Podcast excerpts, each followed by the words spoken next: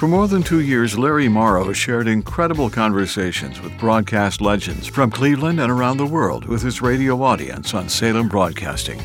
The radio program was called Larry Morrow's Take Two.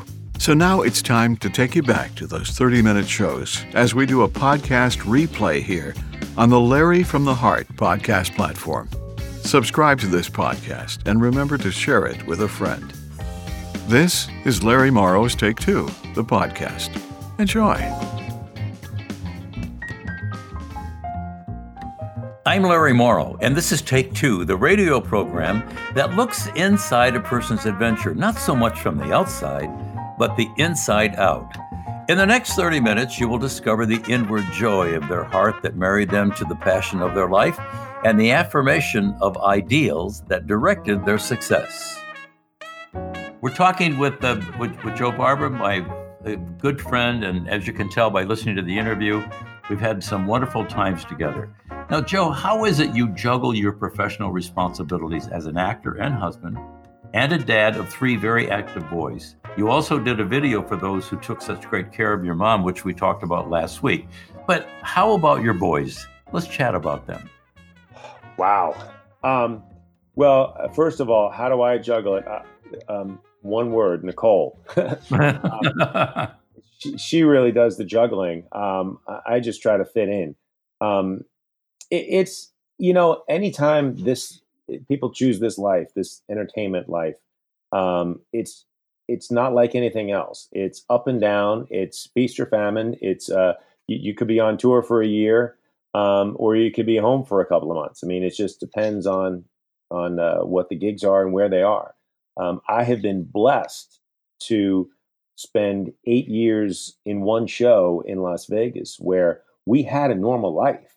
You know, where I would go into the show at night, um, but I was home every day, and we had dinner, and we had did homework, and we went to baseball games and football games and practices, and you know, it was a normal. Uh, it wasn't the same hours as everybody else, but it was still a normal life. So that was crucial, I think, in in the boys' um, upbringing uh, to have some sort of you know consistency. Um, where I know a lot of people in our business, you know, uh, don't get that kind of consistency. So that was great. And then we came to New York, and um, and was relatively normal there too until we did the tour.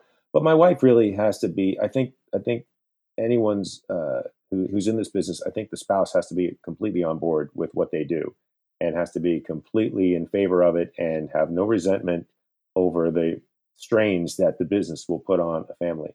But if she's good with it, um, every minute I'm around, I, I try to, you know, help, just take the kids to practice or, or work on homework. Uh, I used to do more homework help than I do now.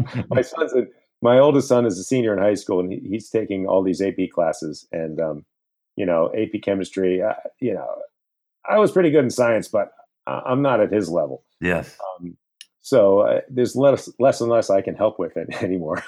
but um, but that's it. Just to be around them and just to you know, I I try to run a tight ship when I'm here so that they they get the idea that they're accountable and they're they're uh, responsible and um, that's it. You know, I went I went through some of that as well. You know, my whole life was doing an early morning show. I got up at two thirty in the morning, mm. uh, arrived at the station before four, did all the homework, and so I never had the opportunity to be with my three daughters in in the morning, mm. Monday through Friday. I was never with them.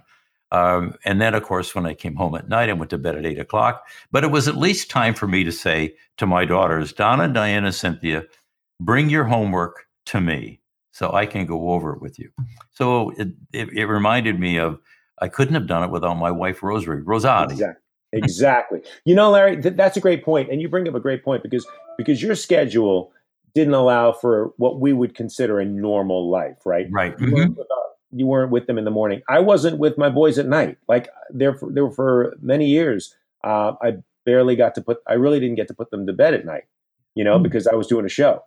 But you know, that's one thing I miss. And and you do make sacrifices in this business, but I don't think there's any business where there's not some kind of sacrifice. You know, mm-hmm. um, you, you, just learn to make the best of it, and you just try to be there beforehand. You know, I mean, they'd come home from school. Maybe we'd eat a little bit early. Maybe we'd eat, you know, four thirty or something, so that I could get out and be at the show that night. At least we had dinner together. You know, you, you change schedules around as much as you can to to make it work.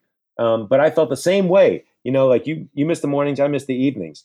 But but that's okay. We, as long as you're there, I mean, that's what matters. Joe, you are you are now um, in so much part of what's going on in films. And the early films, as we know it, seem to have conflict and tension. Did they have to be that way to be successful? Well, you can't have a film that I mean, drama is conflict. I learned that like mm-hmm. years ago when I was a it is. in school.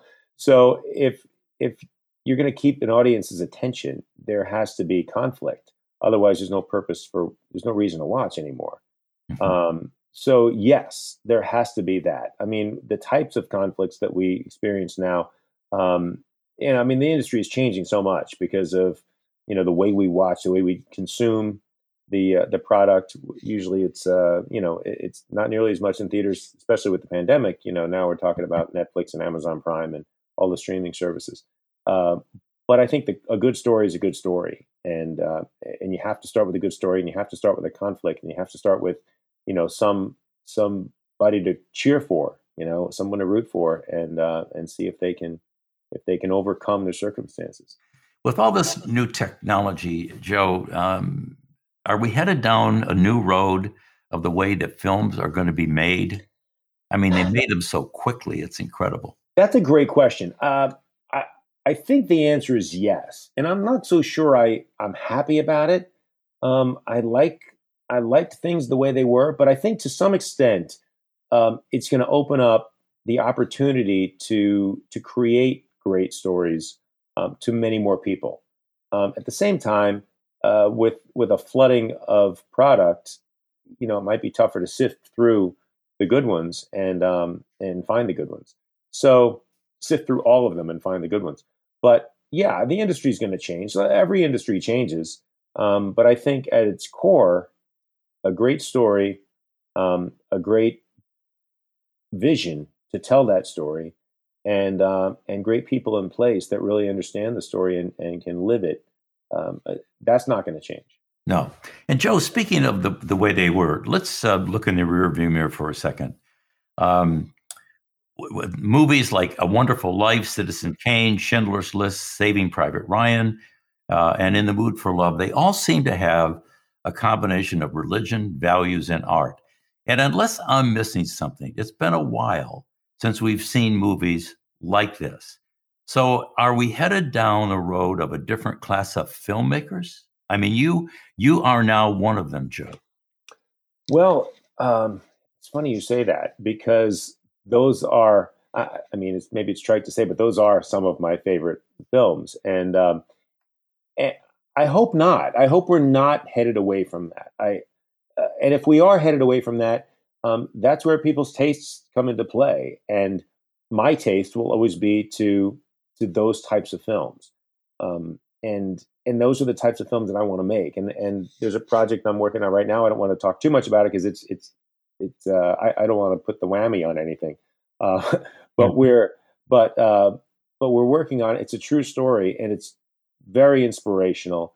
Um, and it, I think it reminds people of what's really important in life. Um, it's a real struggle. Um, it's about a little boy who grew up in Cuba um, at the time of the revolution, but he experienced some really horrific things, um, but managed to overcome it because of his faith um, and because of his courage and because of his dream of of coming to America. And so, stay tuned on that. okay, we'll save that. You know, Joe, I suppose the path you choose is the path that you're on, but you are still a very, very young guy. Uh, so, what's next for you other than writing? Do you do you want to act more? Do you want to write more? Uh, and right now, you're doing both. You know what? I, I'm I'm uh, I'm not as committed to being in front of the camera or or being on stage. I mean, I enjoy it but it's not as fulfilling to me uh, as as putting stories together. And and quite honestly, that's always been my goal. It's always been who I saw uh, myself as. Um, it just you know that the the acting part of it was was sort of secondary, and it became primary. And I'm not sure how that happened, but it did. Um, but but no, I see myself more as um, as putting stories together, uh, like the one I just told you about, and um, uh, writing it, um, directing it, and um, and that feels to me like you know what it, it's funny as an actor, and I know I, I don't want to bite the hand that feeds me, but sometimes you're a pawn. Sometimes you're saying what they tell you to say, you're standing where they tell you to stand, you're doing it how they tell you to do it. And at some point in in my life, I I woke up and said, I want to make decisions. I don't want to be, you know, just the the guy that's carrying them out. Uh, so that's that's how I'm feeling now. Mm-hmm. It does, and it sounds it sounds just like you. yeah, I, it's it's just it's enough already with with everybody telling you what to do. Uh, mm-hmm. It's just not it's not that fulfilling, and um, and oftentimes, and I've worked with amazing people who are brilliant. I mean, absolutely brilliant. But there are many times when you think, you know, I wouldn't do it this way, or I don't see why they're you know going ahead in this uh, on this track. And so at some point you have to uh, test yourself and say and take your shot. You know, as Stallone would say, um, and say, I want to I want to make these decisions for myself. For those of you who just tuned in, I'm Larry Morrow, and you're listening to Take Two with my special guest actor, writer, and everything in between, Joe Barbara. Joe, in the aftermath of September the 11th, you moved your family into Battery Park City along the Hudson River in New York and became a founding member of the neighborhood's community emergency response team, earning FEMA's Top Gun Award. Um, you've been very proud to be active part of that community rebuilding process. What's that been like, Joe? Oh, that was fun. Well, here was the thing. You know, I I I grew up in Florida. I grew up in Central Florida but after college, I moved to New York, and New York became my home. It, it, truly did. And when I would go to the studio every day to shoot Another World, we would drive right underneath the, the World Trade Center. We would drive right down, uh, uh, right down the, I forget the name of this. It, what Seventh Avenue turns to Varick Street, I think, um, and make the right, and then hit the West Side Highway, go under the Brooklyn Battery Tunnel, and go to Brooklyn. For the, that's where our studio, the NBC studios, were. And so it, it, was i passed it every day and i would go up to windows on the world and they had a little cigar bar and we'd go up there and hang out i mean it was a part of my life. So when september 11th happened we were in i had moved to nashville and i was playing some music in nashville and doing some musical stuff. Um, so we were not in new york. And it killed me. I had just gotten married and my wife was working and i, I wasn't going to like leave her alone in nashville.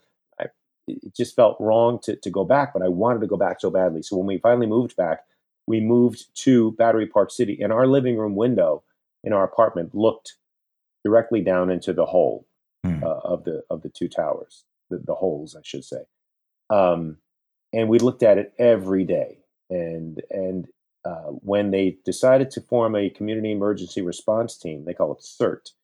Um, I signed up immediately, and we were trained in things like you know light search and rescue, fire suppression, crowd control, and our job was to, God forbid, something were to happen again, um, to to respond before the first responders could get there, just to keep people back. We we had uh, some uh, chemical training and things like that as well, and to, to keep people back, to control the crowds, and maybe to you know get some people out if we could, or if perhaps the first responders were overwhelmed God forbid again, um, then we could help out in the ways that we were trained. So I was so excited to do that. And it felt like by moving to that neighborhood, um, it felt like that was my part. Even though I couldn't come back and like help out in the immediate aftermath, we moved back about eight months after September 11th. And I felt like by by moving to that neighborhood and being part of the team, that was my way of um, of giving back and, and being a part of the rebuilding process. And I was just honored to be able to do that. Joe, maybe it's because I know you a little now, but your work is cathartic. It's emotional, it's intense, and it's invigorating. And you had been able to cast a long shadow on an industry and certain people who have been, uh, that you've been working with in New York. What is it, Joe, that you want them to know about you? Hmm. About me? Mm-hmm. I never. Uh, that's a great question, Larry. I mean, um, I, I, think I, I come from a good place, and um, uh, I mean, in my heart, I, I want to do this work because I, I want it to have an effect on people, And um, if we can all be on that page as we as we tell these stories, whether it's a story on stage with music, whether it's a story um, on television or a story in uh, on film, um, I'd like us all to be on the same page and and really have the same goal in mind, which is to tell the story that's going to touch people's hearts and perhaps inspire them. I mean, you know, you look at a movie like a movie like Rocky, you know, where where you just you, you just watch that movie and you want to go out and and do something. You want to go out. You feel like you can accomplish anything. You know, if Rocky can do it, hmm. so can I. Um, and there's so many films like that. You know, we look at a wonderful, It's a Wonderful Life, and you look at, you know, a guy that didn't think his life amounted to much, and and look at all the people he touched. So the people that I work with, I would like us all to be on the same page and say, okay, let's let's dive into this and let's tell this story the best we possibly can, so that we can have that end result where we affect people's lives and we we inspire them to do more and to uh, to do great things. You know, when I got in when I get in the radio business, there was one guy out of Detroit. Not that I wanted to sound like him, but he was the best I ever heard. And I wanted to be like him, what he was to his community in Detroit. I mm-hmm. wanted to be like that for my community in Cleveland. So I really understand what you're saying is that I, I wanted people to know that I cared about them, I cared about their families, the city that they lived in, how they worked, played, and raised their family. So I really understand what you're saying. Yeah. Yeah. It moves your heart. Yeah, that's that's ultimately what it's all about, right? I mean, mm-hmm. that's that's really that's everything. You can have houses and money and and uh, it's all going to go away, but but if you can touch people and somehow inspire them to use their God-given gifts, um, I think that's all you can ask for. Joe, is there anyone as we, as we're coming to the, a, a close in our interview?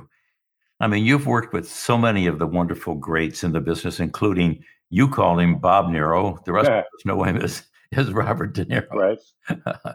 um, is there anyone in the business that you that you sort of look up to, or you say, "Yeah, I'd like to have my career reflect some of that"? Uh, well, I, I, would be remiss if I didn't mention uh, Chazz Palminteri. I mean, uh, we talk about a Bronx Tale, we've talked about De Niro, but I mean, Chazz is the heart and soul of a Bronx Tale, and uh, and he has been um, a friend, um, a big brother, uh, a mentor. Um, he has supported me. He's he's been, you know, just tremendously helpful and supportive since I started this. And uh, and here's a guy again who took a story, uh, a true story of his own life, and and took his shot and made it happen, and um, and really does care about about the the essence, the heart of the story, and the heart of the story is family and love, and um, and the fact that Sonny, the character in the show, uh, really loved Calogero, and um, uh, and his of course his family loved him as well. And he was sort of caught between the different types of love from two different people. But but chazz cares about making the right decisions. So i mean Chazz is is uh is up there. I mean he's he's somebody that i i have a lot of uh, uh, uh, respect for and and the way he's conducted his life and the way he's conducted his um his career.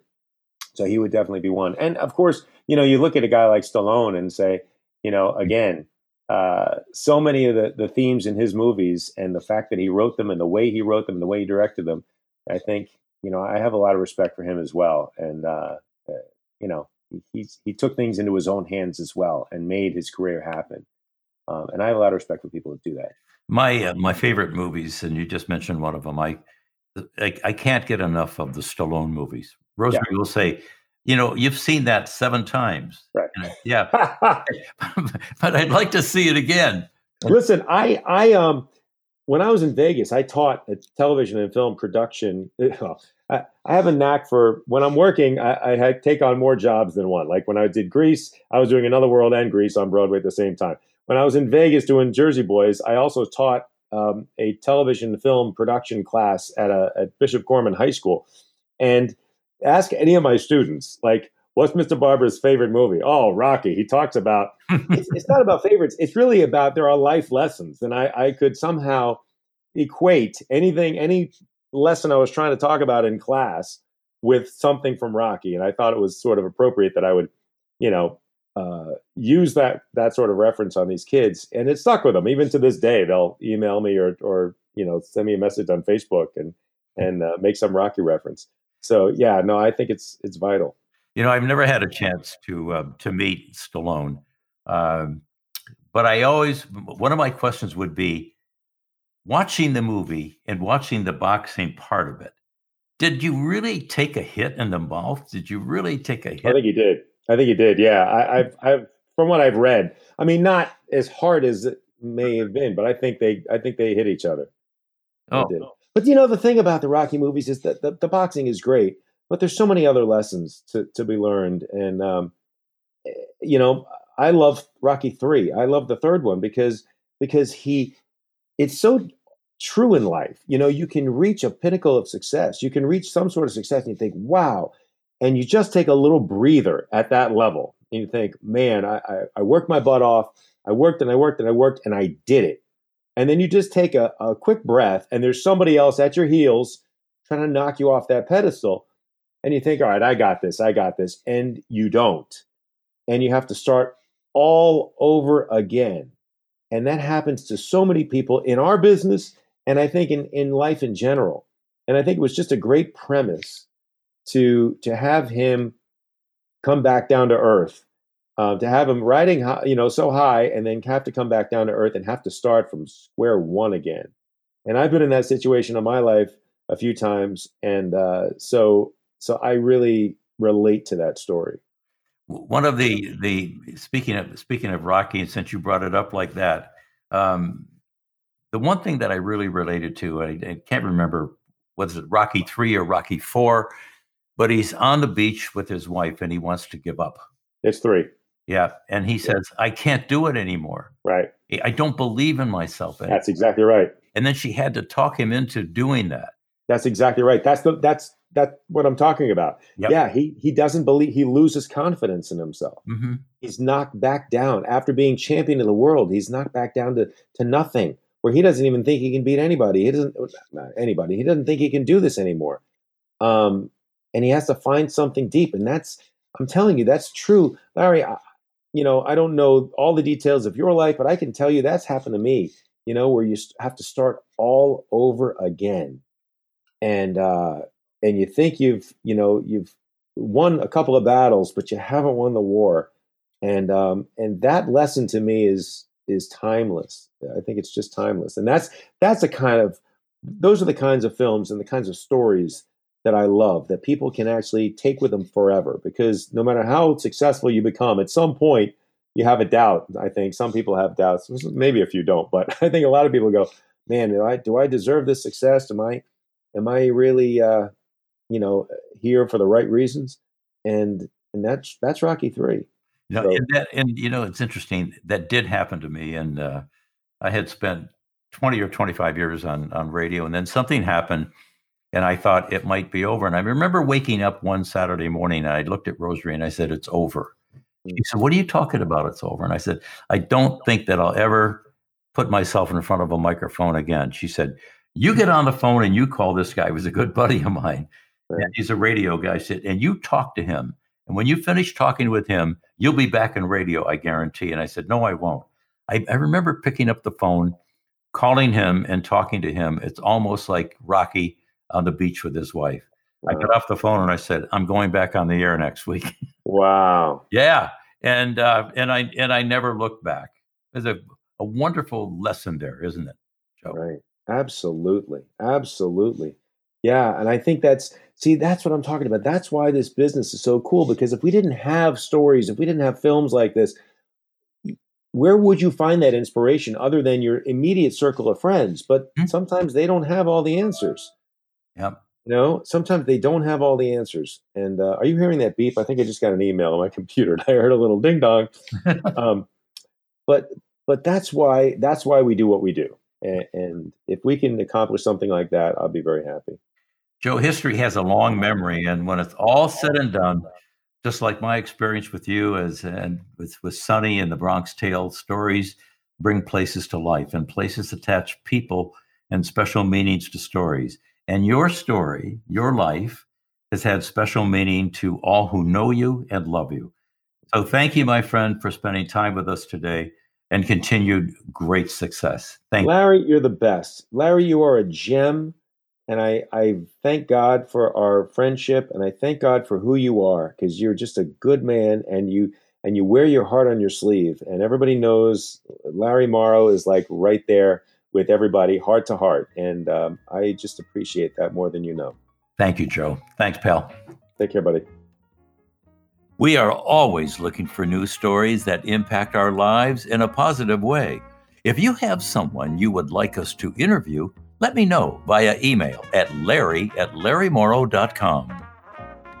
By the way, if you enjoy Larry Morrow, Take Two, check out Larry from the Heart, the radio series airing on 1220, The Word, and 1420, The Answer.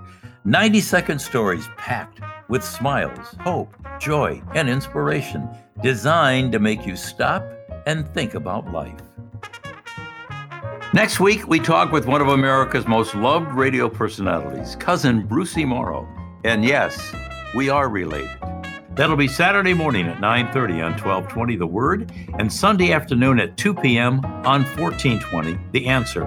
Until next time, do all the good you can to everyone you can every time you can. This is Take 2 and I'm Larry Morrow.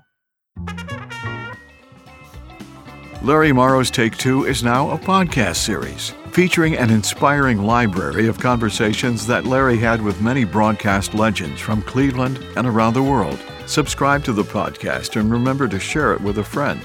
A new episode releases each week, and it's right here on the Larry from the Heart podcast platform. Thank you for listening.